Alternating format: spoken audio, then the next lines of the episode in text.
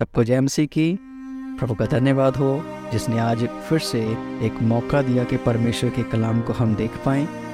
और आइए, हम प्रभु के कलाम से कुछ नया सीखते हैं। मैं आपके सामने पढ़ने जा रहा हूँ नेहमिया चार अध्याय, उसका चौदह आयत, जिसमें लिखा है, तब मैं देखकर उठा और रईसों और हाकिमों और सब लोगों से कहा, उनसे मत डरो प्रभु जो महान और भय योग्य है उसको स्मरण करके अपने भाइयों, बेटों, बेटियों, स्त्रियों और घरों के लिए युद्ध करना। परमेश्वर आज हमें कुछ सिखाना चाहता है। आज का टॉपिक है, कुछ बड़ा होगा। परमेश्वर आज इस वचन के द्वारा आपसे और मुझसे बातचीत करें। जब आप और मैं इस वचन को, इस वीडियो को सुनने जा रहे हैं आशा रखता हूँ कि खुदावन आपके जीवन में बातचीत करेगा। यहाँ लिखा है, आप जानते हैं, जैसे नेहेमिया जो था, वो फारस के राजा का पिलाने हारा था। इससे पहले कि उसने यरूशलेम की टूटी हुई दीवारों का निर्माण दोबारा किया, उसके पास ना तो धन था, ना अनुभव था, और ना ही कोई सामान था जिससे वो ये सब करता। और इसके बजाय कि वो वहाँ कुछ करता और जब वो यरूशलेम गया तो उसको एक बड़े विरोध का भी सामना करना पड़ा। अब सभी जानते हैं, आपने पढ़ा होगा। मैं आपसे बताना चाहता हूँ कि जब परमेश्वर आपको कोई चीज़ दिखाता है, करने को कहता है, तब उसके पीछे उसका बड़ा महत्व होता है। बहुत ज़रूरी बात होती है। आपको मालूम है, वो पिलाने आ रहा था, परमेश्वर ने उसके अंदर जो रखा था अपनी महानता जो उसके अंदर परमेश्वर ने डाली थी इस विषय को जो उसने दिया कि वो यरूशलेम में जाके उसके आ, मंदिर की टूटी हुई दीवारों का जो है वो निर्माण करे ऐसी बड़ी महानता को उसके अंदर खुदावन ने डाला जो लीडरशिप को दिखाता है। वो ये शायद कभी करना पाता अगर परमेश्वर उसको ये दर्शन ना देता ये एक गोल ना देता। परमेश्वर उसको महान बनाना चाहता था। परमेश्वर उसके जीवन में एक ऐसा अनुभव देना चाहता था जिस जो कि कभी उसने सोचा नहीं होगा। कभी भी। आपको मालूम है, दीवार बनाने में वर्षों लगते, सालों लग जाते हैं। लेकिन वो बावन दिनों में दीवार तैयार हुई। कैसे? क्योंकि परमेश्वर उसके साथ था। हर सामान उसके पास में पहुँचा दिया गया। हर चीज़ उसके पास अपने आप आ गई खुदा के ज़रिए। और जितने लोगों को उसने तैयार किया, वो भी उसके साथ खड़े रहे। देखिए, उनका मन भी एक हो गया। जब आप परमेश्वर के बताए हुए बात को, जो उसने आपके लिए रखा है, आप उसको करते हैं, मानते हैं उस परमेश्वर की बात को तो आप ये सोचें कि खुदावन उस चीज़ को, वो जो भी रास्ते में आ रही है, उन सब बातों को मुहैया करेगा, देगा आपको। हर चीज़ को वो आपको देगा। मत सोचे कि कैसे होगा, कैसे करेंगे। परमेश्वर ने आपकी ज़िंदगी में अच्छी बातों को रखा है। वो उन सभी बातों को करेगा जो उसने रखा है।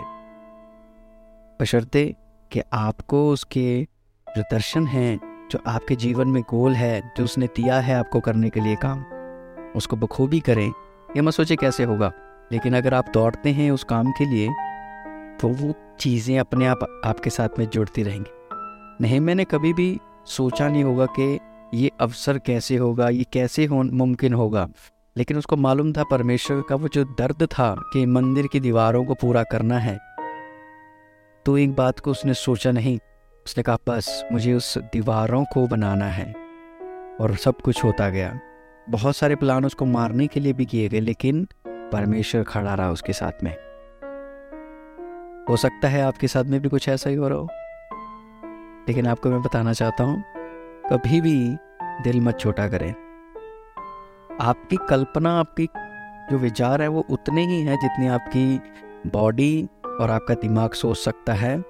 आपकी बॉडी आप सोचते हैं कि ये शरीर है, ये ऐसे करना, वैसे करना, लेकिन परमेश्वर आपकी सोच से कहीं बेहतर काम करना जानता है आपसे। नहीं मैंने जब ये काम करने के लिए अपने आप को दिया, उसने दर्द को रखा कि मुझे मंदिर की दीवारों को बनाना है, तब परमेश्वर उसके साथ खड़ा रहा और सब कुछ होता गया। आज शायद आपके साथ में भी कुछ ऐसा हो रहा हो। आप कुछ सोचते हो कि मैं ये करूँ, मैं वो करूँ, लेकिन आपसे हो नहीं रहा। तभी मेरी एक बात को याद रखें परमेश्वर आपके साथ है। अगर मुश्किल आ रही है उस काम को करने में, दिक्कत आ रही है, पैसा नहीं है, हालात नहीं है, संसाधन नहीं है, परमेश्वर सब कुछ देगा। उसके हाथ में सौंप दीजिए। और वो आपके अंदर जो काबिलियत उसने रखी है, इन्हीं मुश्किल हालातों में वो पैदा करेगा और आप देखेंगे कि कैसे वो परमेश्वर आपको हीरे की तरह तराशता है। तो इसलिए प्रभु की महानता आपके अंदर प्रकट हो, इस बात को सबसे पहला स्थान दें। आप कुछ काम कर रहे हैं या आप कुछ भी करने जा रहे हैं तो ये एक बात ध्यान रखें कि आपको परमेश्वर की महिमा के लिए चुना गया है। आप उसकी महानता प्रकट करेंगे अपने अंदर। तो इस बात को ज़रूर गौर करें।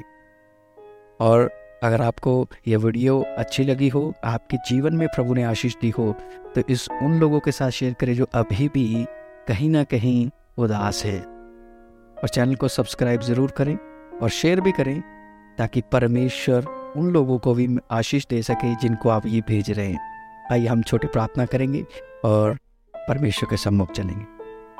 पिता, आपका धन्यवाद देते हैं। अब तक आपने संभाल के रखा। आगे भी आप संभालेंगे। आपने अब नहीं छोड़ा तो आगे भी नहीं छोड़ेंगे। मेरे परमेश्वर वचन बोलता है कि जन्म देने वाली माँ तुझे भूल सकती है, लेकिन मैं तुझे कभी ना भूलूँगा। मेरे परमेश्वर, यीशु मसीह के नाम से एक बार फिर से आपके अनुग्रह के सिंहासन के सम्म आते हैं। और खुदावन मेरे भाई, मेरी बहन, जो इस प्रार्थना को सुन रही है और सुन रहा है, इनको बड़ी आशीष दे। इनके मन को तसल्ली दें, ताकि ये जान पाएँ कि आपने इनके लिए प्लान को करा है, योजना बनाई है। और जब ये उस प्लान को लेके चलेंगे, तब अपने आप सारी चीज़ें होती चली जाएँगी और ये आशीष को देखेंगे। ये आपके बड़े हाथ को देखेंगे जो इनके जीवन में काम करेगा। ये बड़े बरकत को देखेंगे जो इनके जीवन को बदलेगा। और आपकी महिमा इनके अंदर प्रकट होगी। धन्यवाद देते हैं प्रभु जी। और जो लोग प्रभु जी इस वचन को शेयर करने जा रहे हैं उन पे भी बड़ी आशीष देना क्योंकि जो आपके कलाम को फैलाने का काम करते हैं, आप उन्हें बहुत मोहब्बत करते हैं। धन्यवाद। सारा आदर, महिमा, जलाल आपको देते हुए प्रभु यीशु के नाम से इस प्रार्थना को मिलके मांगते हैं। आमीन। आमीन। और आमें